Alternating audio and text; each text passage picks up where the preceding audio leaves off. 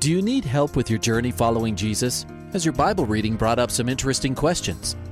Um, I, I, I need a prayer request. Is I've heard um, pastors talk about you can't get to heaven just with good deeds. I was just wondering what you guys think. Is, the, is there a correlation between the seventh trumpet and Revelations as the last trumpet, or is he talking about some other trumpet?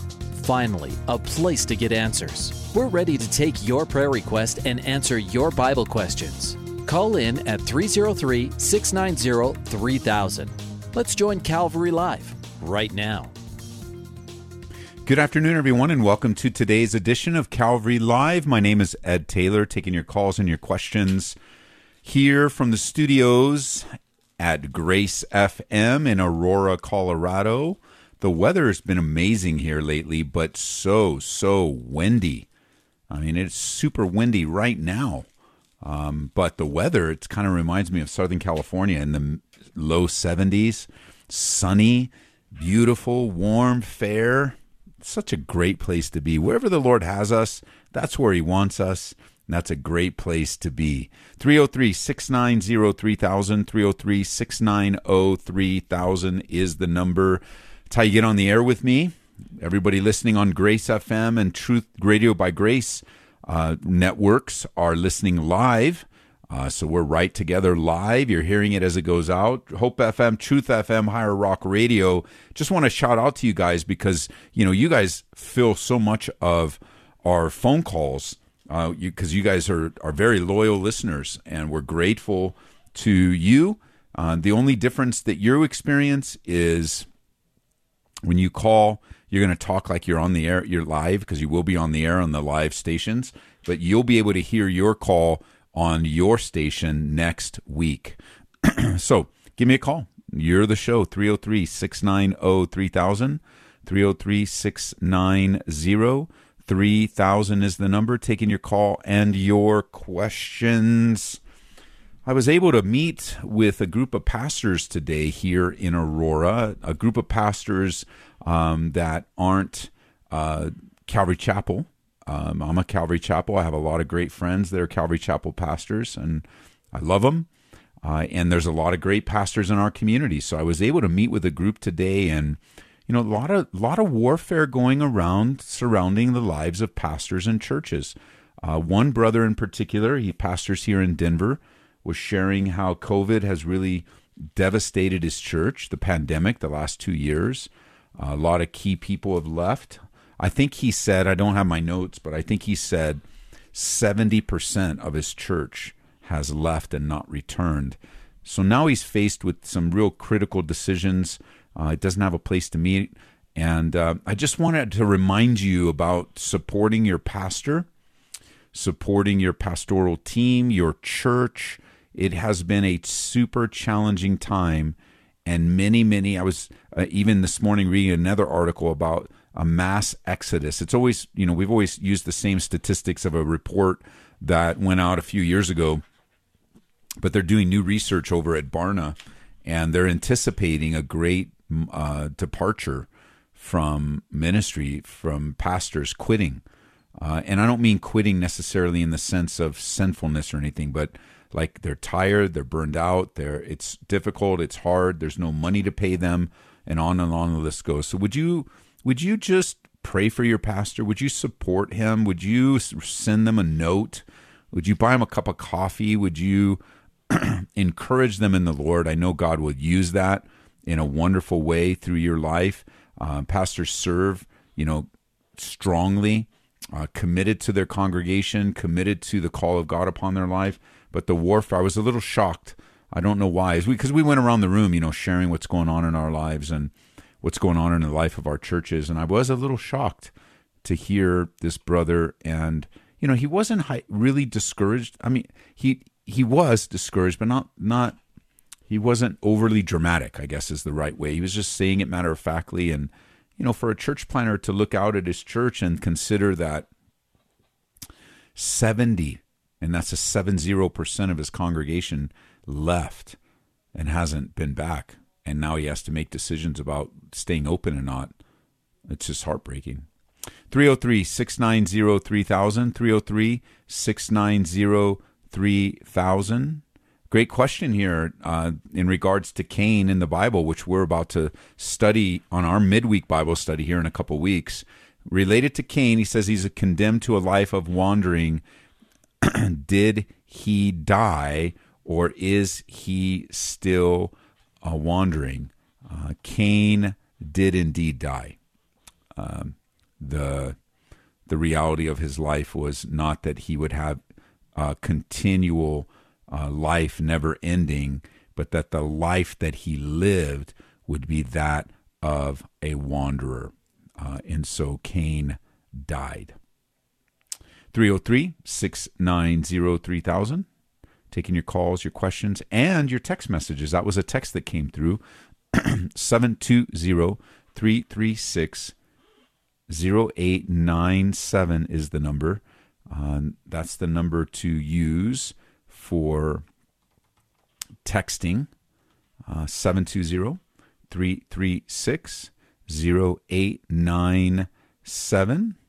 And uh, what a what a wonderful opportunity to be together on the radio today, allowing the Holy Spirit uh, to minister to us, to encourage us, uh, to strengthen us. Um, and here's a text. Um, here's the pastor who lost 70%, needs to read the story of Gideon and be encouraged. Um, you know, um, obviously, this is a text message coming in, um, but I didn't. I didn't give enough information, and you don't have enough information to really find out where the brother's at. Surely, uh, Gideon would be an encouraging story for him of what what's happening, um, but it may be other factors. Uh, it may be other issues. So, you know, when I, I I'm mentioning this before we get to the phone lines because like he needs to read the story. Now, now, actually, what we need to do is learn more about people that are struggling. What we need to do is ask good questions to find out where they're at. What we need to do is really be open to the Holy Spirit to be used by him. We may not even need to say anything to the brother. Uh, we may not. He he may uh, already be encouraged of the Lord, or he may know things, but he doesn't need to do anything except abide in Christ. And I just would encourage you: be careful uh, when you hear things. And you, you again, it's texting, so it, it may not uh, apply. You can always call. We could talk about it, but I never want to just assess a situation and this is what you need to do. And you may not have meant that. You might be driving or anything. So just for the sake of dialogue, if you want to talk, I would love to hear it. But I, I am trying to teach our church uh, and anyone that's listening that we want to show pa- we want to be patient with others. We want to show preference. We want to walk in humility. And I didn't get a chance to talk to this brother because I had to I had to head out uh, quickly. But I do know his church. I'm going to reach out to him, and I will um, come alongside and and if the Lord can use me, great. If not, um, okay.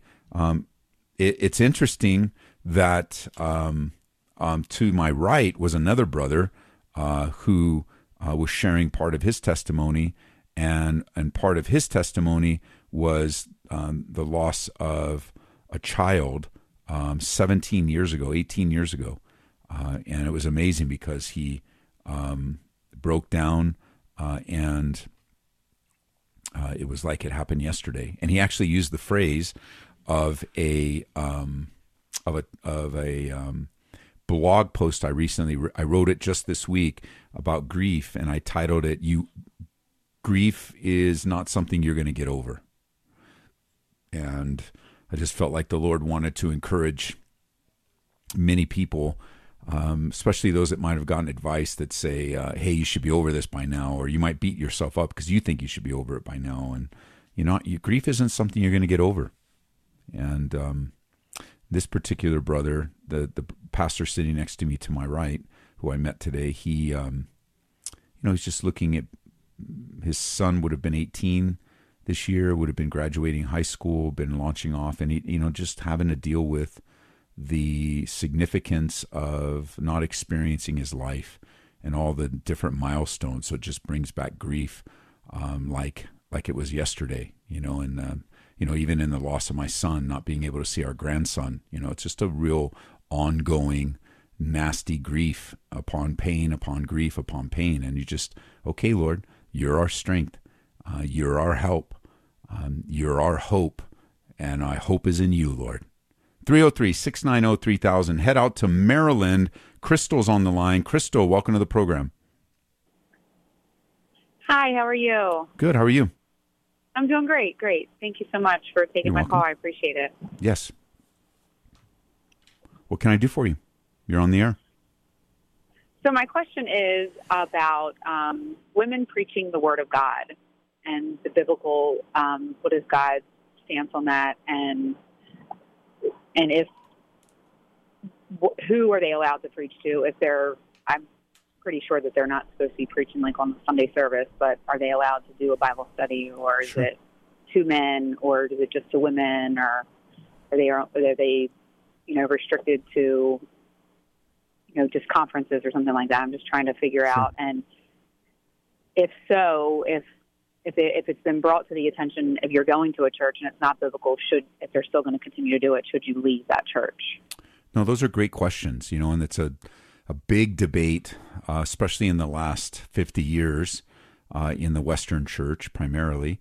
Uh, a huge debate about this particular topic falls into two categories, two technical categories that you might hear words used to describe them. On one side is the group that believes in the Bible teaches complementarianism, uh, and that's the view that uh, the man was uh, created first, just like the Bible says, and that Eve was created as a complement uh, to the man, that he, she would then come alongside um, her husband and support, and that that complementarianism, as it applies into the New Testament church, would say that the New Testament church is to be uh, overseen by men that the role of elder and pastor, according to 1 Timothy 3 and other places, is reserved for men. Uh, and complementarianism has been the uh, overall direction of the church, like I said, almost from, uh, from the beginning until about 50, 60 years ago in general. The other view is egalitarian. The idea behind an, an egalitarian view is that men and women are equal in every way and they can do everything the same. Um, that's a simplistic, simplistic description of it, but it's basically their argument. There's neither Jew nor Greek, male or female, and they use kind of that that mindset that um, you know the modern day women can do anything men men can do. so where do where does where do I stand? I'm I I I'm a complementarian. I believe that the churches that the pastor elder role is limited to men, uh, and that that would be include the primary teaching of doctrine for the church is reserved for the pastoral or elder team of a church. So with that being said, then like the rest of your question, well, who can women teach? Well, women can teach anyone. They can teach men, women. They can teach kids. Um, they can teach friends. They can teach enemies. And of course, the the you can hear the screeching brakes at times. Where what do you mean they can teach men? Well, I'll give you a couple examples where that would apply. Number one, what about a 50 year old mom with a 30 year old son? Can she teach him anything? Mm-hmm. And what about um, uh, in the New Testament, in the book of Acts, you have um, you have I, I want to say Ananias and Sapphira, but it's not them. It's the other husband and wife team in the book of Acts. Um, oh my goodness, my memory is not what it needs to be. Uh, it will come to me, but we have a teaching team uh, in the book of Acts, husband and wife, who equally teach together. Um, we certainly see that at marriage retreats today, where I've done retreats with my wife that have a mixed audience of men and women, and so um, I believe that's biblical. Um, I don't believe the p- posture and position of God is this: "Woman, you shall not teach." I don't think that's His heart. It might be the heart of some men and women, um, some leaders Yeah. in churches today, but I don't believe that's the heart of God. Um, I believe the heart of God is exactly as the Bible says: women are important. Uh, women are valuable. Some of the most fruitful ministry that's ever taken place in our church has been through the precious women of our of our fellowship. Um, and there's a lot of ministry that's available. Uh, women in leadership, women uh, to you see in the Bible worship leaders, Bible teachers, uh, and And so they women can prophesy, they can speak in tongues, they can teach. Everything is available to them except the role of leading in the church. And and some might say, well, that's not fair. That's not fair. I don't believe that. And and I would respect that. I don't agree with it, but I would respect it. But women Yeah. and men are not equal in every way. Um, there there are uniquenesses. There is a uniqueness to men and women. Um, for example, I could say that I could say men uh, cannot that they are not equal to women in this profound way. They can't have a baby. Exactly. Yes. They weren't designed for that. That's not God's design. It doesn't. And so there's another fancy theological word, and then I'll get to the last part of your question, and you could give me your follow up. But there's a fancy word if you want to throw around and say you learned it. It's men and women from God's perspective are ontologically equal, and that means in the creative power of God creating us in His image, we are 100% equal. You are not better than me, and I am not Yeah. better than you. That doesn't mean we're not different or distinct. I mean, Exactly. we are different in so many ways. You grew up somewhere else, a different family. You, uh, and, and on and on. We can go through those. So, Yes. what do you do uh, when a woman is a pastor or a primary teacher? I can only speak for myself in that sense. I wouldn't go to that church. Yes, and and what it is is the pastor is a man at the church, but he he regularly has women preachers. uh, I mean, women preaching. So as as I'm growing in the Lord, I've come to realize that that shouldn't be, especially on a Sunday morning. And I had a kind of, I was kind of not sure where to go with it because I've heard different things. Well, they they're not supposed to primarily teach Sunday service. Like that's what I've heard. Um, I haven't really backed it up biblically, but that's like the main thing. Like they, sh- like you said, they shouldn't be leading the main service, or he shouldn't be leading a church. But I've heard that they can, they can do a Bible study, or they can. But the whole men, the whole teaching to men thing too was a struggle for me because I'm not. You know, I'm trying to figure out.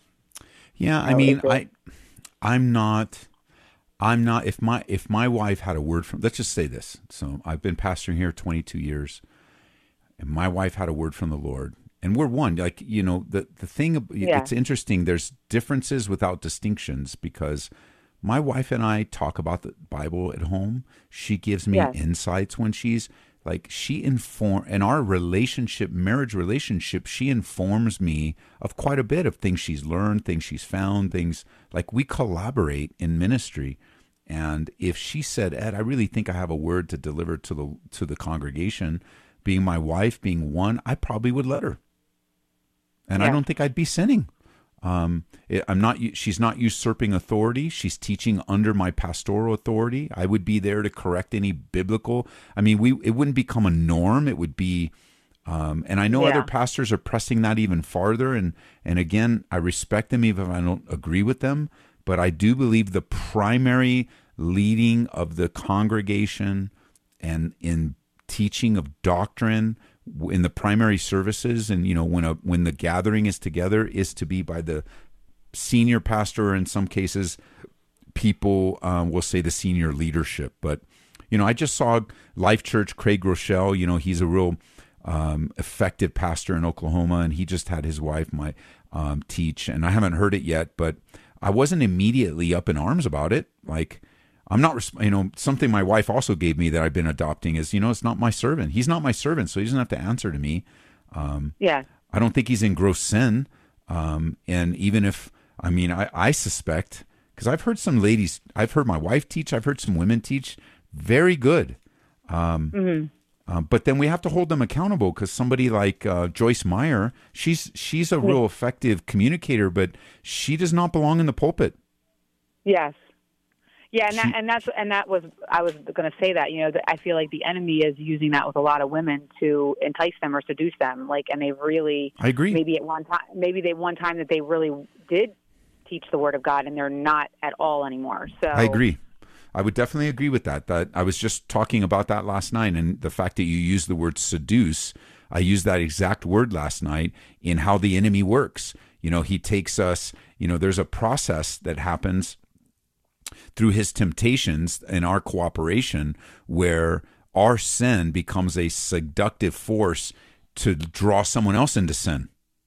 And uh, Uh, it's it's very common, and so you know I think that it, it in matters of debate like this or cultural pressures, it's safest for us to try to stay as close to the New Testament model of church as possible, and that way, I mean, we're all going to have to answer to the Lord for our decisions. I think we'll all be surprised by how much we got right and how much we got wrong uh, in the secondary matters.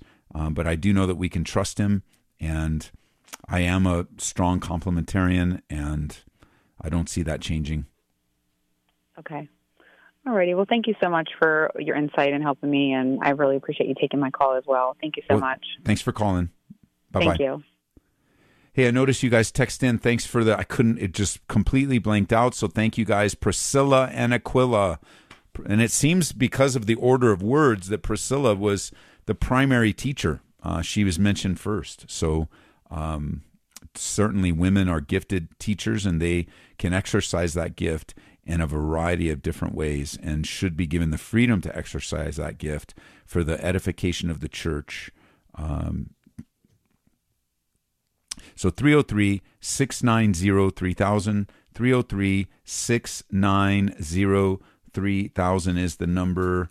Uh, where are we? Coming back to Denver. Ricky, line two. Welcome to the program. Ricky or Anthony? All right. Someone has been gone from the house for eight days, taken to the hospital, released, wandering the streets, looking for him in the Thornton area. Father, I pray that this person will be found before any more harm comes to them.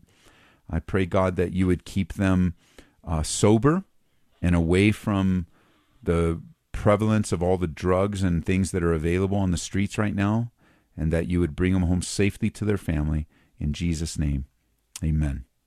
Amen. All right, let's come back to uh, David in Westminster. Welcome to the program. Hello, how are you doing? I'm okay. What's up? Um, I wanted to, I, I- just wanted to give a prayer out because um, my wife and I are in a little bit of turmoil. Um, my wife just gained custody of her daughters. Um, she was in a divorce and she just gained custody of her daughters. And uh, when we go to church at our church, there's no youth ministry. There's n- nothing. Uh, her daughters are falling asleep in the in the bench behind me. When, you know, and we're deep into this church. We love our church, and uh, we want to know what we got to do because we want to take care of her daughters, and they're not they're not hearing the word of God because they're sleeping. Of course. And have you guys talked about finding another church? Yes, we have. And are you disagreeing on that? No, we're not. We're Okay, agreeing good. on it. We love our church, and we feel like um, we're letting our church down. Well, we're letting our church down because we want to take care of our daughters, but we, my wife's daughters, but we want to be correct with my wife's daughters. Okay. Well, let me give you a different perspective that might help you as you guys pray through this. Um, Okay. If the church and the community of believers is the focus, then it's going to stir up all kinds of emotions, just like you just shared. I feel like I'm letting my church down, and and so the church can't be the focus, and neither can your daughters be the focus. Um, Okay. What the focus would be is, Lord, where do you want my family? I will follow you wherever you lead me. And if the Lord is truly, and He does lead through these very practical things, where you want to see your daughter, you want to see these da- these young girls discipled and built up. You want to see them learn about God with kids of their own age, um, to get the Word of God broken down at their age level. Those are all good desires. Um, they're all important desires. They're all good, practical parental decisions that need to be made. And as you're praying already through these things, you you come to the place where okay, Lord, we're going to visit other churches um, so that you can give us confirmation that you what you want us to do. Uh, and you know, again, the church itself doesn't take responsibility for your kids' discipleship. It's just helping you disciple your kids and make up the difference, right? So let's just say right now you stay in this church and the girls fall asleep. Um, what? How old are they? Nine and thirteen. Okay, so especially the 13 year old, but the 9 year old is old enough too. You here's the thing: when we go to church, you don't go to sleep. You take out your Bible, you get a piece of note, you get a piece of paper, and you listen to the man speaking and you take notes. And then when we get home, we'll talk about what we learned together.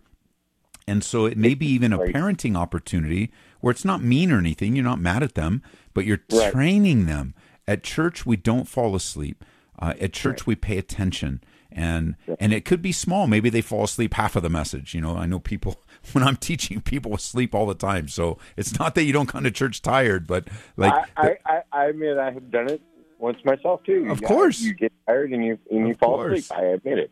So it's not the issue like they're in trouble. That's I guess that's the point I'm Right. trying to make. It's not they're in, not that they're in trouble, but this is an opportunity. So you got a couple opportunities. One is to take more of an active role in the discipleship of your daughters, and one way you can do that is by helping them understand what what we do when we go to church. If there's no youth group, then we our 13 year old is definitely old enough to understand the Bible study. Period. Right. And I'm pretty sure the nine year old is too. Um, I bet you your nine year old's pretty sharp and smart in many different things. And so Very. they are old enough to be responsible at, at a nine year old level, at a 13 year old level. And so you have that opportunity, and yet that will happen anywhere. Any church you go to, you're going to want to be involved in their lives to disciple them. But I do agree with you that it's worth praying about and seeking out if it's God's will. And you won't, you know, te- you, technically you won't be letting anyone down because you're choos- choosing to obey God. Right. Yes, and that's what I was feeling too. Because I don't want to let everybody down, but I want to. I want to be true to everyone. I don't know how course, to you can't. it's not possible and you're you're at a crossroads and Right. you know you can you can also look at it this way well if you end up staying at this church then you're letting some other church down right it never ends so if we can just and you're why would you say well why am, i letting because you never went to that other church and you got god could use you there and god could use you here and you see that's just we don't want to make the church the point we just want to keep our eyes on the lord and follow him and he will lead us exactly where he wants us when he wants us there Well, I thank you so much for um, enlightening me on this, and um, I appreciate it 100%. And God bless everybody out there. Amen. Let's pray for your family. Father, I thank you for this dad who truly wants to be the leader of his home, the leader of the girls here, Lord, the be in the right fellowship. He wants to be faithful to his church family and and even has a sense of wanting to please and be available to to help this church family. So in leading him and guiding him, God, I pray you would give him a confirmation of exactly what you want him to do, exactly how you want to use him, and we look forward to the development of his of his spiritual life and family in Jesus name. Amen. Amen. All right. Bless you. Bless you. Bye bye. 303 690 3000 is the number. That's a great call. I hope you guys pray for him, uh, but also I, I hope that you, you know, even those of you that are wondering about my kids and what's going to happen in this world and how we have the privilege as well as the responsibility of being involved in our kids' lives, discipling them, opening the Word with them. I, I, I was thinking about the the the, con, the the early atmosphere of the church, where we're to. Well, we'll get to it when we get back from the break. My name is Ed Taylor, pastor here at Calvary Church in Aurora, Colorado. You're listening to Calvary Live. We'll be right back in just a few minutes. Welcome back to Calvary Live. Give us a call at 303 690 3000 or text us at 720 336 0897. Let's join Calvary Live right now. Hey, welcome back, everyone, to Calvary Live. My name is Ed Taylor, taking your calls and questions. We just finished a call on the other first half, and, and we were talking to a brother about parenting and finding the church with a youth group for his kids, and his kids are falling asleep in the sanctuary. And I was just reminded of this passage, something that God gave me very early on in Deuteronomy chapter 6. It says, And these words which I command you today, verse 6, shall be in your heart. You shall teach them diligently to your children, and shall talk of them when you sit down in your house and walk by the way. Uh, we have a responsibility, church, to teach the word to our kids, which means that comes with the responsibility of knowing the word of God ourselves. so that we can teach it. Uh, and we can't relegate it to a Christian school. They can only help.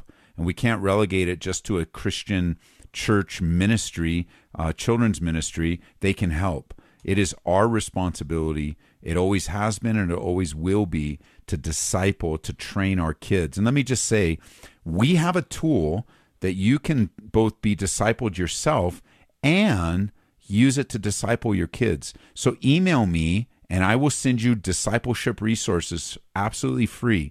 I'll send you a series of links that you can download things, print them out, use them. Uh, and you, like I said, a nine year old, you could talk about the things of the Lord straight up to a nine year old. You'll be surprised, especially if your nine year old's playing on the playground, your nine year old's in the public school. Uh, you will be surprised how much they already know. Yes, how much they already know. And it's just the way it is. So teach them the word. Don't be ashamed of it and bring it down to their level. Uh, bring it down to what they're thinking through, and um, and the Lord will use you. It's amazing. The Lord will use you. And we praise God for that. 303 690 3000. 303 690 3000. Taking your calls, taking your questions. Let me get back to the phone lines here. We have, um, it looks like in line three is Deborah in Aurora, Colorado. Deborah, welcome to the program. Oh, thank you. You're welcome. Well, I had a quick question. Of, you know, I was brought up in church, and you know, I, I consider myself a Christian. You know, born into Christianity, and you know, was always taught the word, and and I, you know, I uh, I just had a question. You know, I always people always say, "Oh, when I pass away, I want to see see see my grandma," or you know, they want to see that person again. Okay. You know, Yeah. That they love and you know their loved one. And I was wondering if if I was if like for instance I was married to a fellow who was a non-believer and uh, and um, you know uh, and now he's passed passed away. I was wondering if there's still a connection there and do do people who as a matter of fact I think it's in it's in in the Bible it says I think it's I can't remember if it was in where it was but it talks about when you're you're married, you become one. When you get married, you Okay. become one. And and I was once wondering, do, if if I'm a believer and and he passed away as a non-believer, an atheist. First, he was an agnostic. He was he was a Christian when I met him, and then he was an agnostic, then an atheist. I was just wondering. I won't be seeing him then, of course. I don't. I'm not really sure about that. And then, like I said, some people say they're going to see their girlfriend or see other people when they pass away. And I'm just wondering, um, I think what it says also in the Bible, when you go to heaven, you'll see Jesus, you know, of course. And but I'm just wondering um, about that. Uh, if if you if if you're with someone for many many years and and they're really not on, the, we're all on different journeys in life, on different paths and such. And I was just wondering, is there a connection there? Well, uh, let me I'm ask. Let me. I think I understand your question. Do you are you asking if through the relationship that somehow um, a spouse's salvation can apply to the other spouse? Possibly, because Okay, Uh, so that question is no. The answer to that question is no. Everyone's going to give individual account for their own lives before God. So there are advantages, though, to being married to a believer. The Bible does speak of the the believer sanctifies or sets apart or is a special blessing to the unbelieving spouse, but the salvation is individual. The Bible says that it's appointed once for a man to die and then the judgment. So we're all going to have well, although you're right, there's a beautiful unity that happens in marriage, a beautiful oneness that takes place. The oneness doesn't replace our individuality. And so we still have our own individual lives, but what God did was add to our lives a newness of relationship that we get to enjoy in marriage. But your salvation is is for you and you alone, and so would be the husband's salvation is for them and them alone. Nobody can save anyone else. It's a personal, born again experience by every individual with God Himself. Well, okay.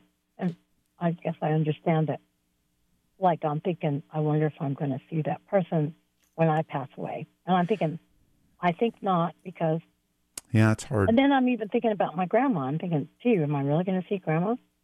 Well, let me give you a way to think about it that will help you, um, because you know we're we're in the realm of asking and answering questions that we really don't know. I mean, we think we know because we see their life and they see their, but we don't really know. And so the way I like to think of it, especially for those that we really don't know, is that I'm going to lean upon my God on this. And I know my God is fair, and I know my God is righteous, and I know my God is holy. I know my God keeps his promises. So for my grandmother, for my spouse, for those I'm unsure of, I know that before God, they will be treated fairly and out of love and the care and concern of their creator. And that gives me comfort. I know it, it kind of scares me that I may not see them because the way they live their life and maybe they renounce God and such. Um, but I don't know what happened in the final moments of their life. I don't know how, I don't know what they're dealing with. I, I don't know. But I do know this God is fair, righteous, and just, and they're going to get a fair shake with God when they f- see him face to face. Okay, because God is the final judge of of of our uh, our existence, our eternal exi- existence, right? I missed the first part of your question. You're breaking up. I, I said God is the the the judge of our of our eternal existence, yes, he is. of where Yes. we where we end up when we pass away. Yes, he is. And he will make that judgment fairly for all of us. Oh, yeah, okay. All So- right. I just, I like I said, because a lot of women and a lot of people throw that idea out that they're going to see this person or that person when they pass away. And I'm thinking, how do they know that? You know? So Well, I do think that there is. Uh, I know my wife is born again. I know my kids are born again. I know my son is born again. Not only did they confess the Lord Jesus with their mouth, but they believed in their heart God raised him from the dead. They lived their life uh, as born again believers. So I do know that, and I do know that every true believer, every born again believer, we will be reunited with. The Bible promises that um, we'll be in the presence of Jesus together, um, and and so that's something that you can hold on to. That's true. all right then. Thank you. Uh huh. Thank you for, Okay, for bye bye. explaining that to me. I appreciate it. You're welcome. Such a privilege. 303 690 3000. Ah, we're heading over to Knoxville, Tennessee. Cody, welcome to the program. Hey, Pastor, thanks for having me. Hey, check this out, Cody. I'm just looking at the call screen here and I'm reminded I'm going to be in Knoxville later this year. Oh, really? For the very first time, I've never been. I'm trying to think. I don't even think I've ever been to Tennessee. But yeah, I think later in the later in the year, I'm going to be at the Calvary Chapel um, doing a men's conference and also teaching uh, their weekend services at Calvary Chapel, Knoxville. Interested. Yep, that's where we go. Calvary Knoxville. Yeah, let me see what. Let me see if I can find it. I know you got a question here, but let's see. I think it is uh, in September. Perfect. I'll Yeah, it's gonna put be it on my great. calendar. Yeah, do it. So, what can I do for you? Uh, well, uh, kind of at a loss right now. Um, so, my wife and I are very, you know, firm believers. We we went to your church in Colorado and everything, and we definitely we're on the same page with a lot of things. Okay. Um, my mother-in-law, um, for the past year or so, she's kind of taken a different path, um, different views on Christianity, and uh, recently she's kind of been, uh, I guess, bashing us for celebrating, you know, Easter, celebrating Christmas, stuff like that, and kind of claiming them as pagan holidays Okay. and I've had I've had conversations with her, but I don't know if I'm communicating the right way. Um, and I just was calling to see if I could if I pick your brain and try to come up with a different approach of how to handle this. Okay, there are a couple of approaches. I mean, I think that uh, whether it's delivered in a, a nice way or a difficult way, it's still something good to be delivered. It's a good concern whether my family is worshiping God incorrectly and they've become little pagans and teaching my grandkids to be little pagans. Um, I know it's a little harsh, but like I get it. I, it's it's okay to ask. However, let's be honest about it. So, you know, one of the ways, if you haven't already done this, is if you know, I can't believe it. You're letting your kids go look at East your um, um, have an Easter egg hunt on Easter. You know, you worship the resurrection, and then what? What are you doing? You're going to get Easter eggs. And you know, I can agree with your. I can agree with anyone that's listening. Easter eggs have nothing to do with the resurrection of Jesus Christ. Um, neither does watching a baseball game. Um, neither does getting your car washed. I mean, there are so many things in our lives that have nothing to do with the life, death, and resurrection of Jesus Christ. And so I would kind of start with an agreement. And then I would just ask my mother in law, I'd say, or my mom, I forget, was it, did you say it was your mother in law? Yeah, mother-in-law. Yeah, so I would just ask her, are you saying that we worship the false god Ishtar? And just ask her. There's, uh, you know, and who knows? Maybe she knows who Ishtar is. Uh, you know, because again, in in the 300s, Constantine married the church to the state, and he took very common pagan holidays, and he Christianized them and I don't know what his motives were. I don't know what, but but he he took away the paganness of them, or at least attempted to. I'm not sure that everybody left their paganism completely. Maybe they did, but you know, they he tried to uh, take what was pagan and make it Christian because he became a Christian. He wanted Rome to be Christian. And so here we are, you know, 1700 years later, 1800 years later, and we have bunnies and Easter eggs. And I have to say, many people don't have anything to do with the resurrection on Easter. They don't they they're totally caught up in things that have nothing to do with the Lord. But you're different. You are participating in something and you're not worshiping Ishtar.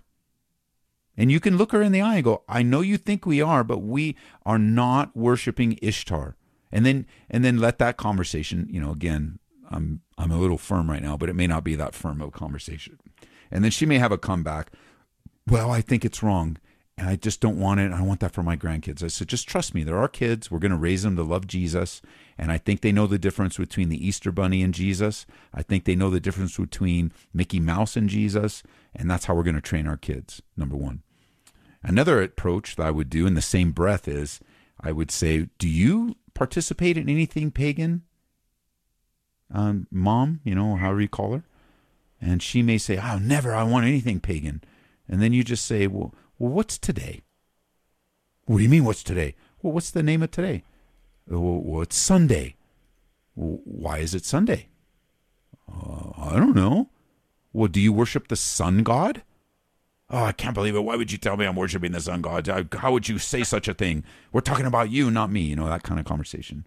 Well, today right. was named Sunday after worshiping the sun god. And guess what? Tomorrow, when we say it's Monday and we write it down, put it on our checks, talk about it, Monday's dedicated to the moon god. Do you worship the moon on Mondays? And and you're trying to reason with her, right? You're trying to reason with her, like Jesus, like God says in Isaiah, "Come, let us reason together." And I do believe you can. All of us can do this. We can have really good foundational principle beliefs, but find and and hold to them ourselves but find a very poor way of applying them in other people's lives. So it would be better to say for your mother in law, you know, I'm just really concerned about the paganization of Christianity, um, how so many people care about the bunny, they don't care about Jesus. It would be so much better for her to say it that way instead of going, I can't believe you're pagan and you're celebrating pagan holidays. Because you, it's not enough for you to look her in the eye and say, We're not. Trust me. And then you want to explain and kind of reason with her to let the Holy Spirit somehow shake in her mind that she can trust her son in law with her grandkids. He's going to answer to God for them. Right. Now that makes, I mean, it does make sense. And it is hard, yeah. you know. Family, families are hard. Families are difficult. um, it, it is it is challenging, but same with Christmas. I can't believe you have Christmas trees. Christmas trees are so pagan. Uh, and then you know whatever that passage is is in Ezekiel or Isaiah about or Jeremiah. It was in Jeremiah where you know it talks about cutting down trees, bringing it home, decorating them. That was a pagan practice, one hundred percent, absolutely. They cut down trees, they decorated them, they bowed down to them, they worshipped their pagan gods. But that's not the issue. The issue is this Do you think that when I'm cutting a tree down and, and decorating it, that I'm bowing down to it to a pagan god? Well, I just don't want anything pagan in my house. Well, let's walk through your house. Let's flip through your books. Let's look at your history of watching on Netflix. Let's look at your calendar. Um, we live in pagan land. Of course, there's going to be pagan stuffs around us. We live in an unbelieving, Christ forsaking, God hating world that's filled with many antichrists. We have to learn how to be in the world, not of the world. Jesus was able to do it, and so are we. Right. Okay. Yeah, that's definitely not the approach that I had. so that might that might come off a little bit better. I know it's it, it's it's hard. Listen, Jesus said it. It's easier to talk about on the radio. We she's not here. We're not in the same room. We're, a prophet's not without honor except in his own home, uh, his own country. Like family issues are some of the hardest, and it really it does boil down to not her beliefs. It's not her beliefs. It's not her principles. It, what here's what it boils down to in my mind: Do you trust? Do you trust me, Cody, the dad of these kids, to disciple them to follow Jesus? That's really, that's really it. And we that means if I go participate in golf, I'm not worshiping the golf course. I'm teaching my kids a game. If you know I watch a Disney show. I'm not supporting the LGBTQ community. I'm watching a Disney cartoon. And, well, you know, all those messages in the Disney cartoon. Yeah, I'm actually going to use those messages to teach my kids how the world thinks. Like, right. That, like that. I made this mistake, and I guess I'm speaking more from a mistake I made as an early believer where I became so legalistic, so hyper. I was so concerned with my son, Eddie, uh, that he didn't. I, I, this was my concern that I was so fearful that he would turn out as bad as I did if I didn't parent him right. Um, and so I was, I would read a book about cartoons, and then I'd like, oh, no more cartoons for Eddie. And I would read a book about this, and no more. We're going to be holy under the Lord. But I needed to learn how to be holy under the Lord while I taught my son how to be holy under the Lord. It wasn't just a bunch of dictates to him. It was this is this is what I, one thing I told my kids, you know, I have three kids, and one thing I told all my kids as God was teaching me how to parent was, you know, don't forget, adults make cartoons. Don't you ever forget that. There are adult messages in cartoons. So, you know, don't believe everything it's they say. Don't believe everything the characters say or what they do. And and I think maybe even with your mother in law, there's a conversation to say, you know, this world is difficult and I and I'm, I'm not going to speak for you, but perhaps you feel this way. I don't believe in isolation. I don't believe we should run to the hills and hide our kids from the world. I think we should live in the world, not be of the world, and teach our kids how to be strong Christians and and good light in the darkness. And if that means letting them go find eggs and reminding them that we have the privilege of finding eggs today because of the resurrection of Jesus Christ, I'm going to do it, mom, and I'm not a pagan. Right. Yeah, that's. I mean, that's essentially what it is. Is like I told her, it's not that we're participating in the worldly act of it. You know, it's we're celebrating the day for the real reason. But you know, these certain things that happen on the holidays, you know, like finding Easter eggs or decorating the tree, whatever it may be, like that's just something fun for the kids. And it's not like we're trying to you know, um, I guess influence them that way. Right, and you know, I took a I took a different approach for some time. I there was a long time I didn't let the kids do it, and then later I did let the kids do it because, um, pri- primarily because my mother-in-law, um, liked to hide money in those plastic eggs. So why would I want my kids not to go get that money? I mean, I, it was a very pri- I know there are parents listening that would disagree, but like it was very like why would I tell my kids they can't go get the money? It's fine. You I know they're not worshiping. I know they know and love Jesus. They they are not fooled by the bunny in the mall or the man dressed up as Santa Claus. Um, we we didn't celebrate Santa Claus, but we also didn't pretend he wasn't out there. That's like pretending Mickey Mouse doesn't exist. That's just not possible. The fictional character of Mickey Mouse exists, and so does the fictional character of the Easter egg. So does the fictional character of the of the well i might i'm saying all this and there might be kids listening but fictional like i i just i just think this let me summarize it this way i just think we should tell our kids the truth we should not be known as liars and and if they know the truth then they can enjoy a lot of things without sin because jesus showed us how it, how it could be done Right. Okay. Well, it's very, very insightful, and I appreciate the advice. And it's a great question. I mean, it's uh, something that didn't come up pre-Easter, but I know a lot of people are thinking about it, and you know, even churches doing Easter egg hunts. I haven't gone that far myself, but a lot of friends have, and you know, it's great for them. It's I'm not going to judge them; they're not my servant. Um, and if it's an outreach to the community, great. But I know that my friends, when they teach the Bible, they are crystal clear of why we're gathering, what the day represents, why we're celebrating, and then presenting the gospel to them. And I think, you know, I think as you guys get a little bit more time together, perhaps um, we could get to the root of what's really at the, you know, where is your mother in law really? Is it really about paganism? Because I don't think it is. She uses pagan names for, for the month of the year and for the days of the week she has ever since she learned the days. And I don't think she's a pagan. Yeah, I think the root. I might know it, and that'll probably be another question for next week when I call in. okay, that sounds good. Well, another long topic. So, hopefully I'll get to see you in September, man. yes, sir. I appreciate it. Okay, brother. Bye bye. Bye. Shout out to everyone in Knoxville, Tennessee. I'm very excited to be able to come out there. I did I I didn't know we were on the radio in Knoxville, Tennessee. So uh, I think we're on the Calvary Chapel station out there as well, our teaching program. I did know that. Um, and I've been uh, very grateful uh, for the opportunity to be on their station. Uh, but now this Radio by Grace has also put us out there.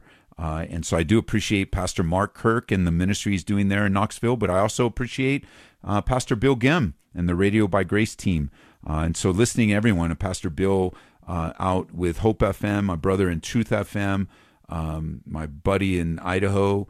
shout out to Idaho as well. Um, um, oh my goodness, my names won't. I can't catch up with the names. My brother just had on Easter his first. He had his first service out there, and I can't remember his name.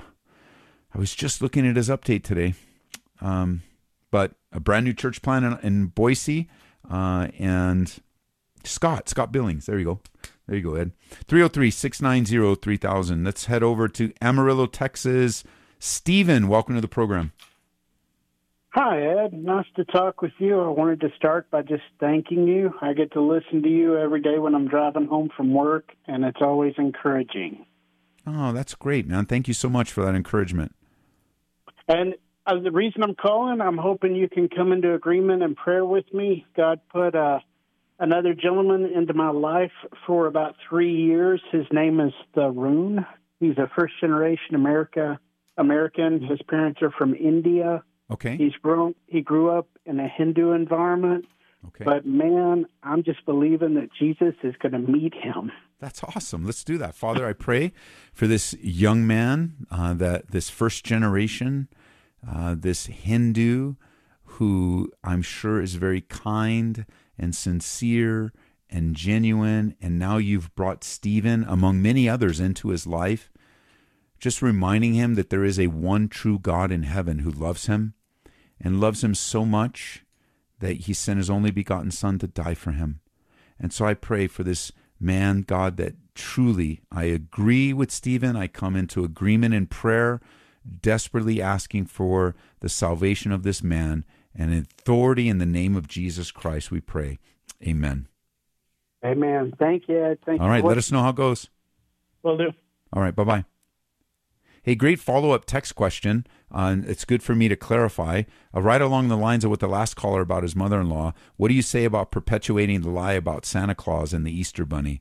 Um, as I said in the call, I in no way at all ever um, want to be dishonest with my kids or with anybody. Uh, and so I will not participate in perpetuating any kind of lies about fictional characters, even on cartoons, even with Disney, even not, I don't want to go down that road. I don't want to be deceptive. I don't want my kids to ever believe me on one thing and I go, ha ha, it's not true. I would rather enjoy whatever we're doing in the realm that it is. I want them to know that when I say the Bible is true, they trust me. And when I say something is false, they trust me. Um, and I do believe that we can be truthful and participate. And hey, you know, this is not real, but let's have fun. Let's pretend. You know, the, the, we have the privilege of pretending and using our imagination and maybe stepping into like like reading a good book of fiction uh, and it, it it God has given us all things richly to enjoy so we don't need to corrupt all this fictional stuff with sinful dishonesty so I can't participate and nor per- perpetuate dishonesty. I, n- no, but I think if we talk about it and it's true, uh, you know, we tell the truth about it, we can still enjoy it. It's goofy, you know. And I mean, kids are not kids are not dumb. Um, they know what's right and what's wrong. They uh, obviously in the younger ages they'll believe everything, but they wise up very quickly. And one thing I want to be steady in my relationship with my kids is that they can trust me about everything. And I just didn't always live my life like that as an unbeliever. And back then, of course, I was married with a young son, and I just wasn't a truthful person. Um, and God, He is, He is truth. That's His nature, and He dwells in me. And so, if something's fictional, then I want to tell. I mean, my kids are grown now, um, but I don't want to lie to them for the sake of culture or for sake of well you know um, like you can still have fun with the same characters and be truthful. I think you can have more fun actually.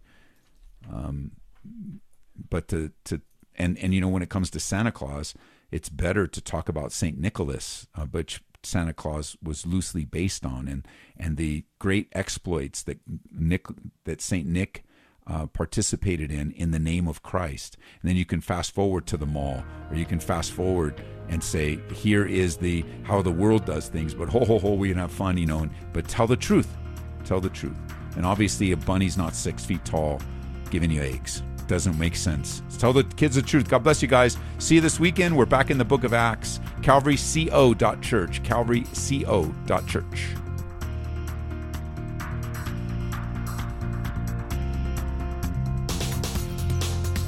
You've been listening to Calvary Live. Tune in next time for prayer and God's Word.